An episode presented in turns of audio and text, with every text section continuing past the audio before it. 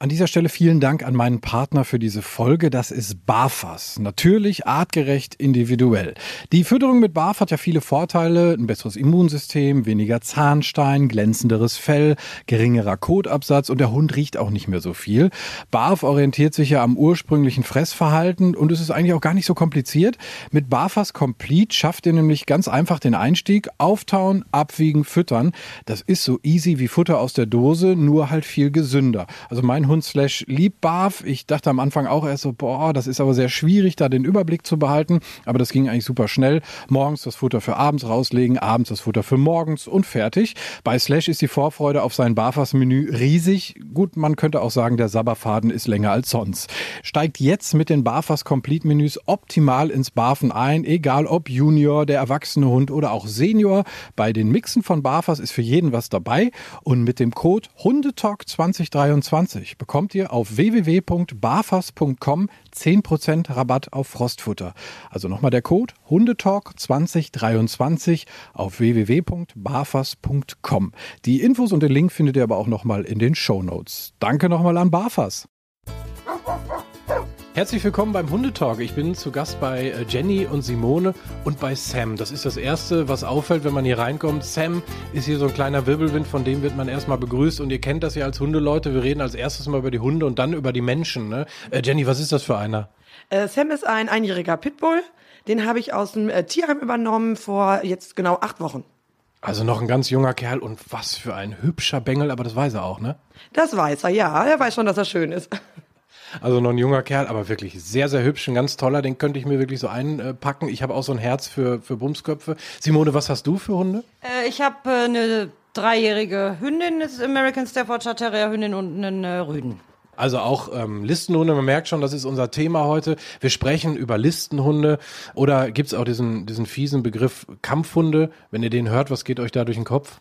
Ja, das ist natürlich leider oft sehr negativ behaftet, Kampfhund. Und deswegen vermeiden wir es eigentlich. Aber es gibt natürlich eine Geschichte, das kann man vielleicht mal sagen. Es gibt diesen Begriff Kampfhund durchaus, aber das ist halt uralt.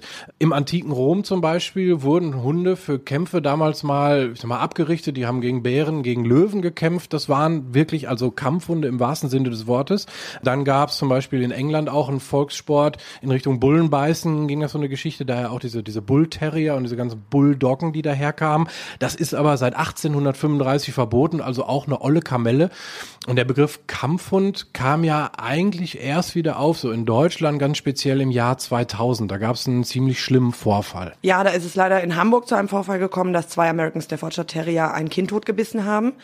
Und äh, da kam dann eigentlich wirklich erst der Begriff Kampfhund hier in Deutschland wieder richtig hoch. Und das ging dann halt auch wirklich durch die Medien und ich glaube, das war wirklich auch der Zeitpunkt, wo sich auf der einen Seite politisch sehr viel getan hat, was die Gesetzgebung angeht und was aber, äh, ja, es ist beides schlimm, aber was fast noch schlimmer ist, ist das Image der Hunde. Ne? Das ist natürlich seitdem auch wirklich, ja, unter aller Kanone ist natürlich ein wahnsinnig tragischer Fall, ein totes Kind, das ist klar, das darf nicht passieren, aber das waren halt ganz andere Umstände damals auch, ne? Ja, das war ja auch so, dass die Hunde und der Halter vor allem auch schon bekannt waren und dass auch bekannt war, dass dieser Halter halt auch eben äh, mit seinen Hunden nicht gut umgegangen ist und man hätte es im Prinzip abwehren können, wenn die Ämter vorher ihre Arbeit vernünftig gemacht hätten. Äh, Simone, als du dir deine Hunde geholt hast irgendwann mal, du hast dich für, für eine Rasse entschieden oder einfach für einen Hund, ohne jetzt vielleicht auch groß auf die Rasse zu gucken.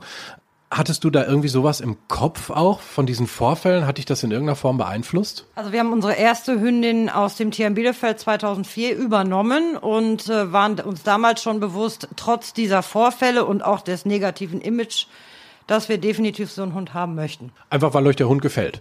Genau, und weil er zu meinem Leben oder zu dem Lebensstil, den ich geführt habe oder noch führe, passt. Jetzt gab es dann, wie gesagt, diese Image-Geschichte, dass die Hunde wirklich diesen Begriff auch weg hatten, Kampfhunde. Ähm, ich sag immer, meine Hündin kämpft meistens maximal gegen ihre Müdigkeit. Das ist aber auch schon alles. Und was noch? Hunger. Hunger, ja, genau. Mit Hunger haben sie auch manchmal zu tun. Und was dann halt noch kam, sind die sogenannten Listen, die Rasselisten. Also da wurden halt Hunde draufgesetzt in den Bundesländern in Deutschland.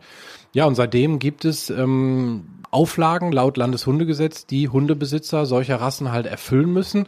Für Menschen, die jetzt noch nicht mit Listenhunden zu tun hatten, was muss da erfüllt werden?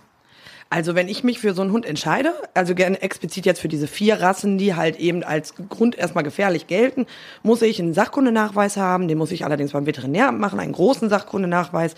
Mein Führungszeugnis muss in Ordnung sein. Ich muss eine Haftpflichtversicherung haben, die halt auch über eine bestimmte Höhe dann eben ist.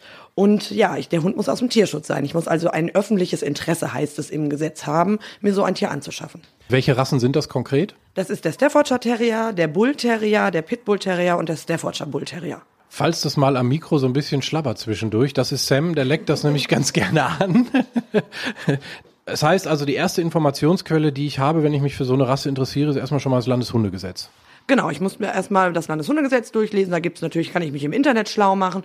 Und dann kann ich mich natürlich auch an Tierschutzvereine wenden, an Tierheime wenden. Die sind da auch echt fit im Thema. Und da kann ich auch jederzeit dann um Hilfe fragen.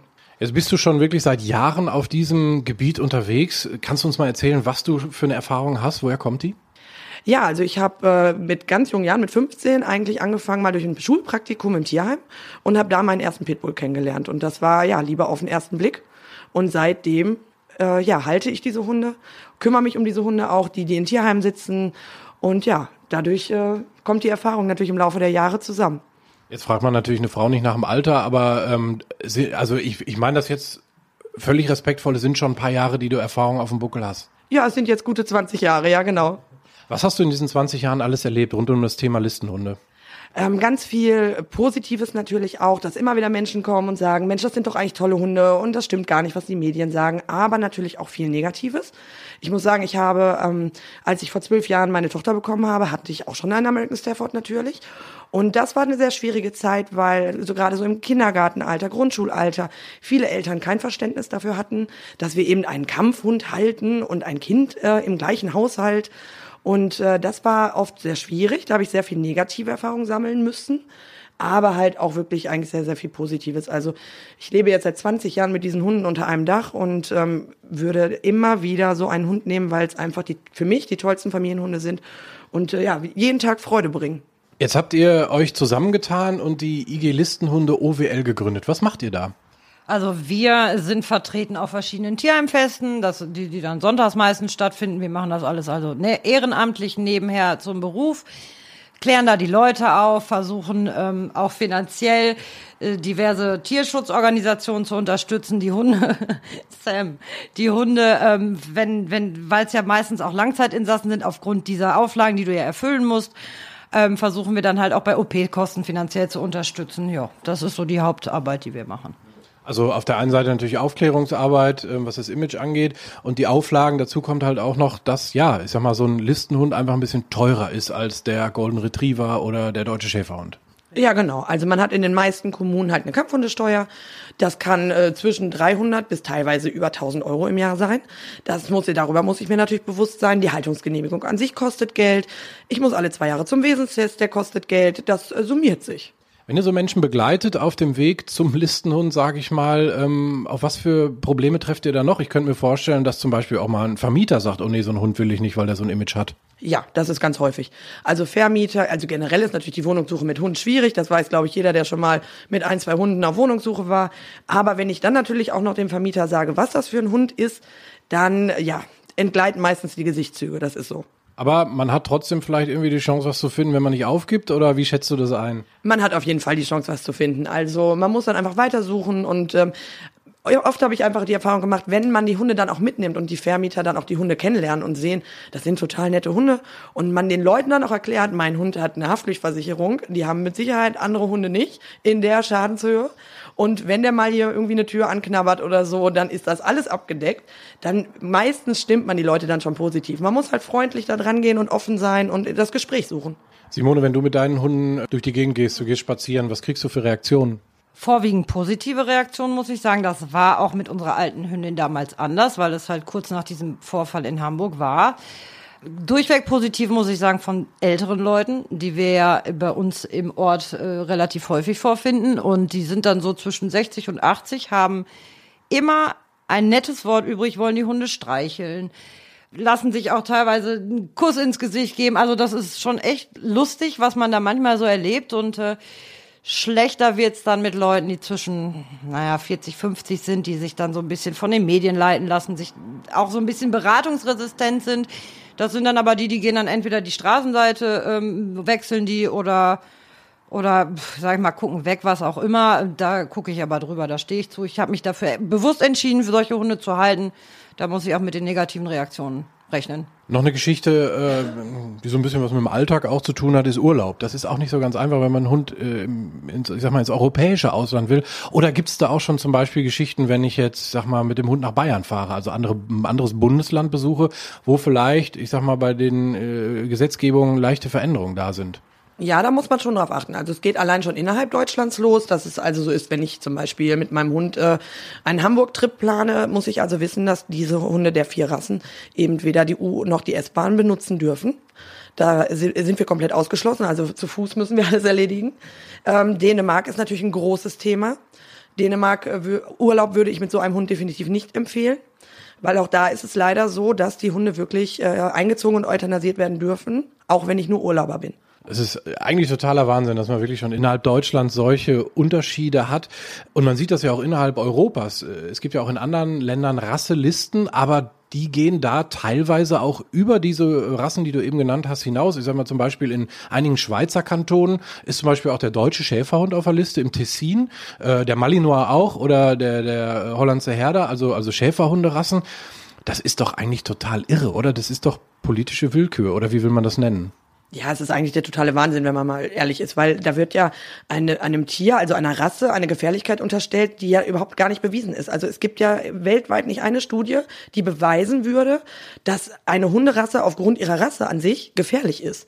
Und das ist totale Willkür. Da wurden irgendwelche Rassen draufgepackt. Ich meine, damals war ja auch, als das anfing, war der Dobermann ja auch hier noch drauf. Den haben sie dann irgendwann runtergenommen. Jetzt heißt es ja plötzlich, alle Miniaturbullterrier müssen zum Messen und alle Miniaturbullterrier, die über 35,5 Zentimeter groß sind, sind gefährlich die 35,5 Zentimeter groß sind, die nicht. Das ist ja, was für eine Willkür dahinter steckt. Das ist Wahnsinn. Also wie, wie, wie äußert sich das bei euch? Also ihr habt ja mit Sicherheit auch äh, Menschen, die zu euch kommen und sagen, ich habe ein Problem. Habt ihr irgendwie eine Erfahrung, vielleicht, weiß nicht, mit einem Anwalt oder mit so einer ähnlichen Situation, wo ich mich austauschen kann? Habt ihr da so viele Geschichten, die äh, bei euch auf den Tisch kommen? Ja, das häuft sich. Also wir haben äh, gerade im Moment einen Fall, ähm, das ist eine junge Frau, die hat äh, zwei Mischlinge, definitiv keine Listenhunde sind da involviert. Und äh, jetzt hat sie aber das Problem, dass das Ordnungsamt eben auf das schmale Brett gekommen ist. Das könnten aber doch Kampfhunde sein. Und äh, jetzt trotz Gentest, der auch das bewiesen hat, dass kein Listenhund drin ist, jetzt musste sie zur Phänotypbestimmung. Der Amtsveterinär hat gesagt, es sind Pitbulls. Und jetzt muss diese, hat diese Frau plötzlich nach vier Jahren, die diese Hunde nie auffällig waren, wo nie was gewesen ist, plötzlich zwei Kampfhunde, muss alle Auflagen erfüllen und muss da wirklich durch diese ganze Amtsschikane jetzt durch, wenn sie ihre Hunde behalten möchte. Und das ist nur ein Beispiel. Also wir haben natürlich ganz viel jetzt das Thema Miniaturbull Terrier. Gerade hier auch bei uns, einer, ein Mitglied der IG hat auch sieben Jahre lang einen Miniaturbull Terrier gehabt. Jetzt ist es keiner mehr, jetzt ist es ein Standard, weil jetzt wurde er zum Messen geladen und äh, nach sieben Jahren ist dieser Hund jetzt plötzlich ja ein gefährlicher Kampfhund. Also der muss dann wirklich mit seinem Miniaturbull Terrier äh, antanzen und sagen, hier Zollstock dran, jetzt ist er groß, jetzt ist er gefährlich? Genau, das geht also wirklich die Grenze 35,5. Manche Ordnungsämter sind da noch ganz nett und sagen so bis 36, 37 Zentimeter Schulterhöhe lassen wir es noch gelten. Aber dann ist es wirklich so ein paar Zentimeter, die entscheiden können, ob ich einen normalen 40-20er Hund halte oder eben plötzlich einen Listenhund habe. Jetzt gibt's aber auch die andere Seite. Bundesländer wie Thüringen, Niedersachsen, Schleswig-Holstein haben die Liste komplett abgeschafft. Warum haben die das gemacht? Ich glaube einfach, weil da endlich mal Menschen am Zug waren, die verstanden haben, dass diese Rasseliste totaler Quatsch ist. Und dass wir hin müssen, dass alle Hundehalter, egal ob Dackel oder Dogge, einfach ein bisschen Erfahrung haben müssen, sich ein bisschen bilden müssen, vielleicht eine Hundeschule mal besuchen müssen, einen Sachkundenachweis machen müssen und dass das einfach nichts mit der Rasse zu tun hat. Das heißt also aus eurer Sicht ganz klar, diese Liste ist völliger Quatsch. Absolut, ja. Was, was tut ihr dagegen? Also wie könnt ihr ja, dagegen ankämpfen. Habt ihr irgendwie eine Handhabe, also eine Interessengemeinschaft zu sagen, ah, wir reden mal mit den, mit den Ordnungsämtern, mit den Veterinärämtern, mit der Politik. Gibt es da irgendwas, wo ihr einen Ansatzpunkt seht oder sagt ihr, boah, das ist schon irgendwie auch eine schwere Kiste? Also es ist wirklich im Moment, würde ich noch sagen, Kampf gegen Windmühlen. Also es gibt ja viele tolle Vereine in Nordrhein-Westfalen, die das auch schon in die Wege geleitet haben. Bis jetzt stößt man da leider wirklich auf massiven Widerstand. Also die Rasseliste wird weiterhin befürwortet von der Politik. Und, aber das heißt natürlich noch lange nicht, dass wir aufhören zu kämpfen. Also man muss einfach weitermachen, weitermachen, weitermachen und äh, hoffen, dass auch hier in Nordrhein-Westfalen irgendwann mal diese Rasselliste endlich Geschichte ist. Jetzt seid ihr noch relativ jung als äh, IG-Listenhunde OWL. Was sind so eure Ziele für die nächsten Jahre? Wo seht ihr euch? Das ist gerne mal so eine beliebte Frage. Wo seht ihr euch in fünf Jahren? Also äh, wir sehen uns ganz klar dann als eingetragener Verein endlich. Das ist so unser Hauptziel, jetzt auch unser Nahziel, würde ich sagen. Ähm, wir sehen uns dann auch schon ähm, noch ein bisschen mehr im Tierschutz, also dass wir dann auch die Möglichkeit haben, vielleicht selber Hunde aufzunehmen, aus ähm, ja, die abgegeben werden müssen, weiter zu vermitteln. Wir sehen uns da schon auch ähm, ein bisschen noch mehr mit anderen Vereinen zusammenarbeiten, weil ich denke, nur dann kann man es wirklich schaffen, wenn wirklich die guten Vereine hier aus Nordrhein-Westfalen sich zusammentun und man gemeinsam an einem Strang zieht. Das, da sehen wir uns, glaube ich, so in den nächsten Jahren. Das ist unser Ziel. Und dann immer nebenbei natürlich schön was fürs, fürs Image der Rasse tun. Ähm, wie kann man das vernünftig machen? Ich glaube, das Problem ist ja, dass das eine extrem emotionale Diskussion ist, weil wenn da was passiert, kocht das natürlich extrem hoch. Die Bildzeitung ist ja mal ganz vorne mit dabei, da trieft das Blut dann meistens. Ja, das sieht man halt dann tatsächlich auch schon, ähm, was die dann für Bilder haben, wo der zähnefletschende Hund dann da ist. Ich meine, klar, das sind schlimme Geschichten, überhaupt keine Frage. Wenn da Menschen zu Schaden kommen oder sogar sterben, da müssen wir nicht drüber reden. Das darf nicht passieren. Das ist ganz, ganz furchtbar und ganz, ganz tragisch ähm, für, für die Menschen, für die Angehörigen.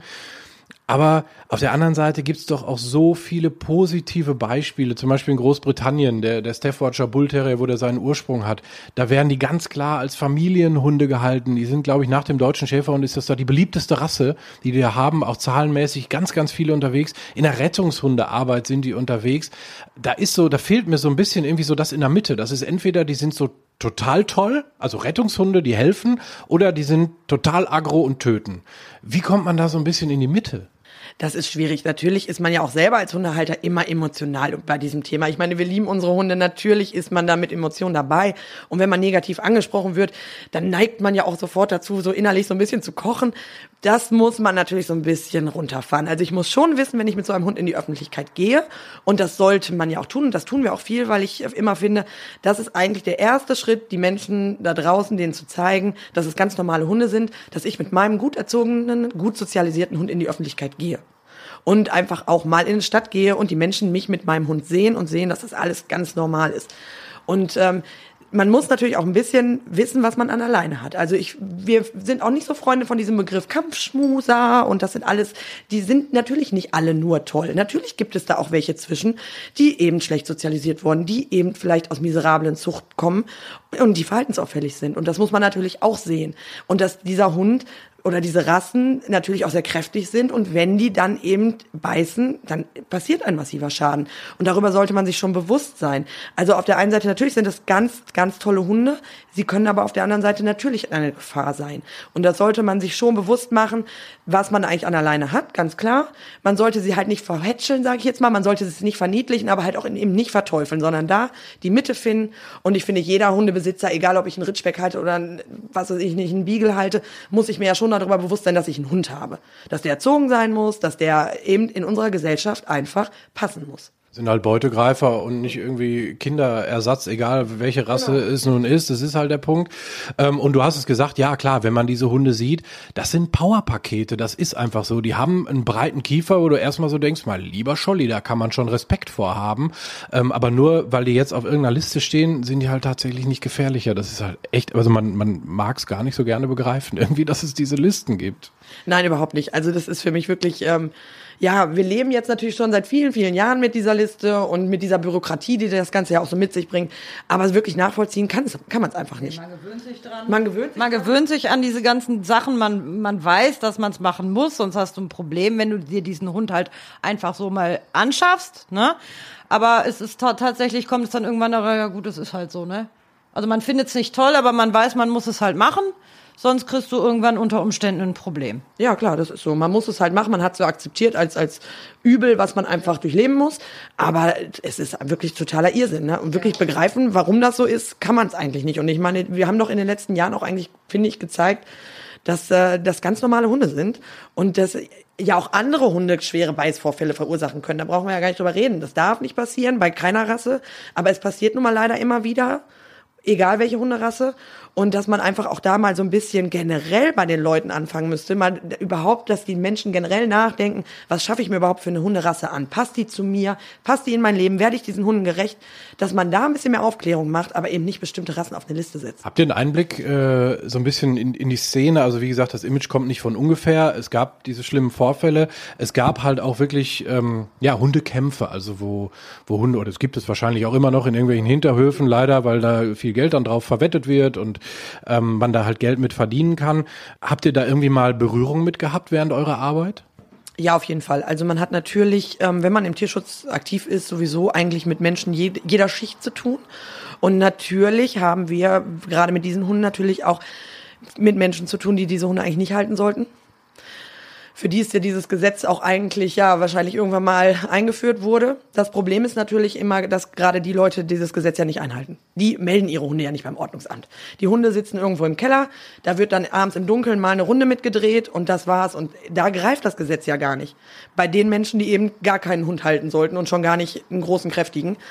Und da greift das Gesetz aber ja gar nicht, weil diese Leute, denen ist es das egal, ob ihr Hund dann nach einem Jahr beschlagnahmt wird, dann gibt's halt den nächsten. Ne? Und im Prinzip ja wir, die normale Hundebesitzer sind, die, denen wichtig ist, dass ihre Hunde nett und freundlich durchs Leben gehen, die sind ja eigentlich diejenigen, wo das Gesetz überhaupt äh, ja greift und die alles erfüllen müssen. Hattest du im Laufe der Zeit schon mal so einen Hund aus, äh, ja, ich sag mal, aus so einer Schicht, äh, wo du dann auch sagen musstest, sorry, da geht nichts mehr? Ja, leider einige, muss man einfach so sagen, ja. Die dann halt wirklich aus ähm, kriminellem Milieu kamen, ähm, auch teilweise aus der Kampfhundeszene kamen, ganz klar, die leider, ähm, ja, man muss sagen, so versaut waren, dass ein Weiterleben für diese Hunde nicht möglich war. Das heißt, die werden dann euthanasiert. Kannst du, sag mal, so, so einem Optimisten wie mir mal erklären, was da passiert in dieser Kampfhundeszene? Was, was wird da gemacht mit den Hunden? Also es geht eigentlich schon damit los, dass ähm, die Welpen, wenn sie noch ganz, ganz klein sind, mit vier, fünf Wochen schon total isoliert werden von ähm, der Mutter und auch von ihren Geschwistern.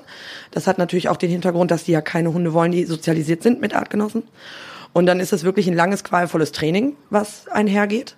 Also diese Hunde werden wirklich massivst ähm, ja, misshandelt, bis sie dann halt irgendwann eben in einer Pitch stehen gegen ihren Gegner und dann sind es Kämpfe bis zum Tod. Also entweder stirbt einer durch die Bissverletzung oder also es ist sonst auch so, dass die Verlierer wirklich auch dann getötet werden. Und dann hast du halt Leute, die drum rumstehen, ich sag mal wie bei einem Boxkampf und die Geld drauf wetten, wer nun da als Gewinner rausgeht und, und so machen die da ihre Kohle und halten diese, ich sag mal, Hundezucht in Anführungsstrichen und dieses Training auch in Anführungsstrichen dann am Laufen.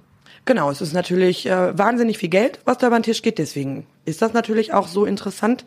Leider gibt es das auch noch in Deutschland. Natürlich hat es in Amerika noch so ein bisschen sein, ist es noch auf, auf, auf dem Hoch, würde ich sagen. Es gab ja vor einigen Jahren einen ganz, ganz interessanten Fall in Amerika. Das war ein äh, sehr bekannter Footballstar, der ja, äh, der Michael Wick, genau, der dann ja auf seinem Grundstück extrem viele Pitbulls äh, gehalten hat, viele tote Hunde und ähm, das ist natürlich, das ist ein Millionengeschäft. Und solange es Menschen gibt, die auf sowas wetten und sowas ja belustigend finden, solange wird es diesen Sport, wie sie ihn ja leider nennen, auch geben.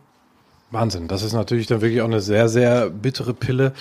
Äh, gerade natürlich auch für die Hunde, weil die können da am wenigsten zu, die werden da gebrochen. Und wenn man dann so sieht, wie hier der Sam jetzt gerade auf der Bank liegt und vor sich hinschnorchelt, ist es natürlich völlig unvorstellbar.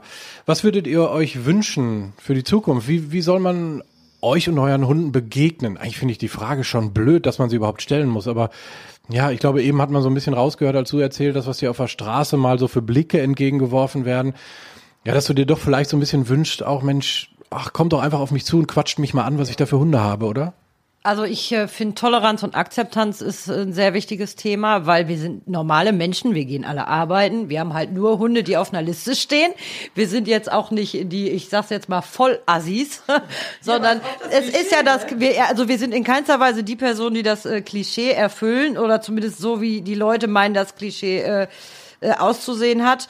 Und ähm, ich würde mir gerne wünschen, wenn Leute skeptisch sind, ich bin immer dazu bereit zu diskutieren, zu sprechen und äh, mich einfach mal, ich sag's mal, anquatschen zu lassen, um den Leuten halt zu zeigen, pass mal auf, mein Hund ist gut erzogen, ich bin aktiv in der Hundeschule mehrmals die Woche, weil ich halt meine Hunde erziehen muss.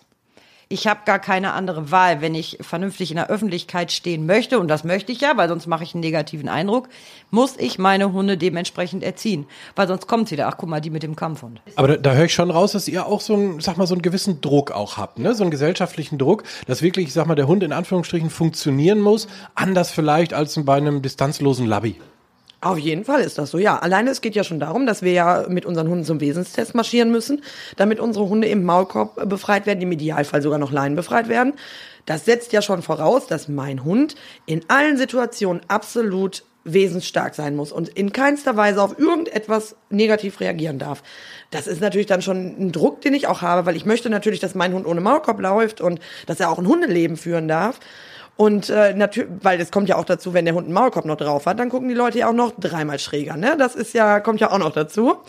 Und das ist schon Druck, ja. Und also ich glaube auch, dass wir da natürlich auch noch eine größere Motivation haben, dass unsere Hunde wirklich top erzogen sind und sozialisiert sind, weil wir das ja eben, ja, wir möchten ja eben unserem Hund eigentlich auch ein Hundeleben ermöglichen, ohne Maulkorb und auch mal ohne Leine, ne? Sind halt im Prinzip sowas wie Vorzeigehunde, die dann quasi auch eure Arbeit dann repräsentieren und euer Ideal von diesen Hunden.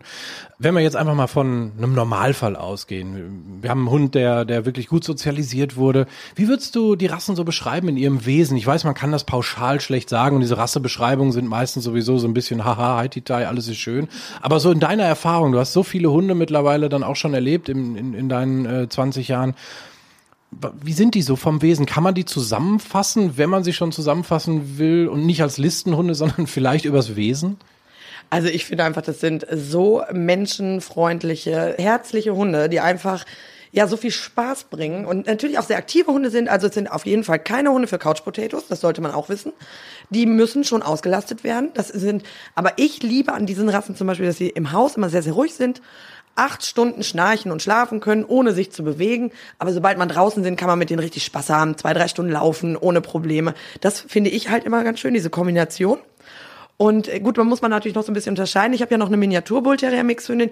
Die Bullies, die ticken da ein bisschen anders. Die sind ja sehr stumpf und stur. Das muss man auch mögen. Ne? Also die sind ja für Kommandos überhaupt nicht zuständig und das gefällt auch nicht in deren äh, Zuständigkeitsbereich. Ne? Die sind da noch ein bisschen anders als die Steffs oder die Pitbulls. Die die möchten gefallen. Die die finden das toll, wenn man ein Kommando kriegt. Da sind die Bull Terrier ein bisschen anders. Also einfach so ein bisschen so, ja komm, mal, lass mal, kannst mal erzählen, ne? Kannst du erzählen und ich überlege auch, ob ich es mache, aber das entscheidet dann auch der Bullterrier, ob er es macht oder nicht. Ne? Die sind halt wirklich ein bisschen anders. Kommen wir irgendwann mal dahin, um mal so positiv in die Zukunft zu blicken, dass wir so ein Image haben bei den Hunden wie in den USA, also jetzt natürlich nicht bei den Kämpfen, sondern eher so, die werden dann Nanny Dogs genannt, weil die äh, toll auch zu den Kindern sind. Oder ist das irgendwie, wo sagt ihr gerade, boah, das ist noch irgendwie in weiter Ferne? Also für mich persönlich wäre es schon sehr wünschenswert. Allerdings bezweifle ich, dass, dass das in der Zukunft irgendwann mal der Fall sein wird. Weil sobald da wieder irgendein Beißvorfall war, hier in Deutschland, egal welches Bundesland oder, ob Rasseliste oder nicht, dann kocht das Ganze in den Medien wieder hoch und dann ist das, was wir als IG-Listenhunde OWL im Prinzip als Arbeit geleistet haben in diesen zwei Jahren, hinfällig. Dann fangen wir wieder bei Null an. Das ist meine Meinung dazu, ja. Ja, das hat man, finde ich, jetzt extrem nach dem äh, Fall Chico Hannover gemerkt. Es war ja vorher jahrelang sehr ruhig. Und ich finde auch, das wurde immer positiver da so, wenn man spazieren gegangen ist. Aber jetzt so nach Chico war es dann ja doch wieder sehr extrem. Es war wieder super präsent. Es war natürlich auch ja, in jedem Fernsehsender, in jeder Zeitung. Es war natürlich auf einmal war das Thema wieder da, ne? Das ist teilweise hat man tatsächlich das Gefühl, aber ich, also ich arbeite ja nur selber auch in den Medien, aber das sind gewisse Medien, Printmedien in der Hauptsache, auch teilweise die Fernsehsender, die dann aufspringen, wo man das Gefühl hat, die warten quasi ja, drauf, ja. dass so ein Hund wieder was macht, oder? Ja, absolut, ja. Das, das, da wird sich drauf gestützt. Ich meine natürlich, wir dürfen das nicht schönreden, das ist ein ganz, ganz schrecklicher Fall, der da passiert ist. Da sind zwei Menschen ums Leben gekommen. Das hätte nicht passieren dürfen. Aber auch da muss ich sagen, ist es ja wieder so, hätten die Ämter vorher, es war ja bekannt, dass dieser Hund verhaltensauffällig ist, dass dieser Hund in dieser Familie nicht gut untergebracht ist, hätten da die Ämter einfach ihren Job gemacht, wäre das ja nicht passiert. Aber es ist schon so, dass man das Gefühl hat, da sitzen die Medien wirklich teilweise und warten nur, dass sowas passiert und stürzen sich wie die Aasgeier drauf, muss man einfach wirklich sagen. Und das merkt man dann natürlich sofort wieder im Alltag. Ne? Das ist, ja, so ein Vorfall ist keine 24 Stunden alt und man merkt, die Blicke sind sofort anders auf der Straße. Also außer von Menschen, die euch vielleicht dann am, am Vortag gesehen haben und alles war irgendwie schick, haben nichts gesagt, dann sind die am nächsten Tag, wenn es durch die Medien gegangen ist, sind die anders drauf? Absolut, ja. Das merkt man schon. Boah, das ist ziemlich krass. Wenn jetzt jemand sagt, ich finde das Thema total spannend, ich finde das komisch, was da politisch abläuft, ich möchte mich für die Hunde einsetzen, wie kann er das tun? Auf jeden Fall sich an uns wenden und man findet uns bei Facebook unter IG Listenhunde OWL und einfach anschreiben. Wir freuen uns über jeden Menschen, der da irgendwie Kontakt zu uns aufnimmt, der einfach nur vielleicht nur Fragen hat oder vielleicht auch einfach mal sagt, ich würde solche Hunde gerne mal kennenlernen. Oft ist es ja auch so, dass viele gar keine Berührungspunkte haben und sagen, ich möchte solche Hunde mal kennenlernen. Auch da sind wir natürlich gerne bereit, äh, jederzeit uns mal zu treffen und ein bisschen zu quatschen. Und wenn die dann sagen, boah, ich finde das toll, ich möchte auch so einen Hund haben, weil mich das einfach überzeugt, die Rasse finde ich toll, mir gefällt das. Es ist ja auch immer Geschmackssache, ganz klar, man kann ja auch sagen, ich finde den Hund hässlich, das kann ich ja. über einen Hoverwart oder über einen genau. Rehpinscher auch sagen, das ist ja völlig jedem selbst überlassen, da sind, wie gesagt, die Geschmäcker verschieden. Was sagt ihr denen, warum ist das toll, so einen Hund zu haben? Weil man mit denen, die, mit den Hunden kannst du durch dick und dünn gehen. Wie Jenny schon sagt, die kannst du acht Stunden, so wie Sam jetzt gerade schnarchen, durch den Tag bringen und draußen knallen die richtig los, die haben ihre fünf Minuten, das ist zum Schreien, also ich lieg bald in manchmal auf der Wiese und lach mich tot. Ja, die sind halt einfach so herzensgut, sie sind dankbar, weil sie halt vielleicht auch aus dem Tierschutz kommen, weil Zuchtimport nach Nordrhein-Westfalen halt völlig verboten ist. Ich kann es schlecht beschreiben. Also ich glaube, man muss es selbst mal einfach erlebt haben. So, so ein Hund, ähm, ja nicht unbedingt zu halten, aber mal kennengelernt zu haben, zu gucken, wie sind die Menschen gegenüber wie sind die anderen Hunden gegenüber. Und für, für mich war die Sache relativ schnell klar, dass ich so einen Hund haben möchte, definitiv. Ja, also wie gesagt, ich hatte ja damals dann dieses äh, Erlebnis mit meinem ersten Pitbull. Ich habe den gesehen und wusste einfach, das ist meine Hunderasse. Ich meine, so geht's anderen Leuten ja auch. Irgendwann entscheidet man sich ja in so in seinem Hundehalterleben für eine bestimmte Rasse oder favorisiert dann ja auch bestimmte Rassen. Und so ist es uns, uns auch gegangen einfach. Wir haben diese Hunde kennengelernt. Also natürlich die Optik, klar, das ist auch, dass ich einfach gesagt habe, ich finde die Bild schön. Und dann natürlich, ja, das Wesen, Charakter und das hat mich einfach überzeugt. Und die haben, passen prima seit 20 Jahren in mein Leben. Natürlich ist jeder anders, das ist aber bei jeder Rasse natürlich, ne? Jeder Hund ist individuell. Aber sie passen im Großen und Ganzen einfach prima in mein Leben und äh, ich möchte auf jeden Fall, solange wie ich auf meinen beiden Beinen stehe, noch so viele wie möglich aus dem Tierheim davon holen. Ihr Lieben, dann sage ich ganz, ganz herzlichen Dank, dass ich mit dem Hundetalk bei euch sein durfte, dass ihr mir einen Einblick gegeben habt in ein sehr spannendes Thema, in ein sehr kontroverses Thema auch, was ich aber auch gut finde, dass wir darüber gequatscht haben. Und ich wünsche euch für eure Aufgabe in Zukunft alles, alles Gute. Vielen, vielen Dank. Danke für deinen Besuch, hat uns sehr gefreut.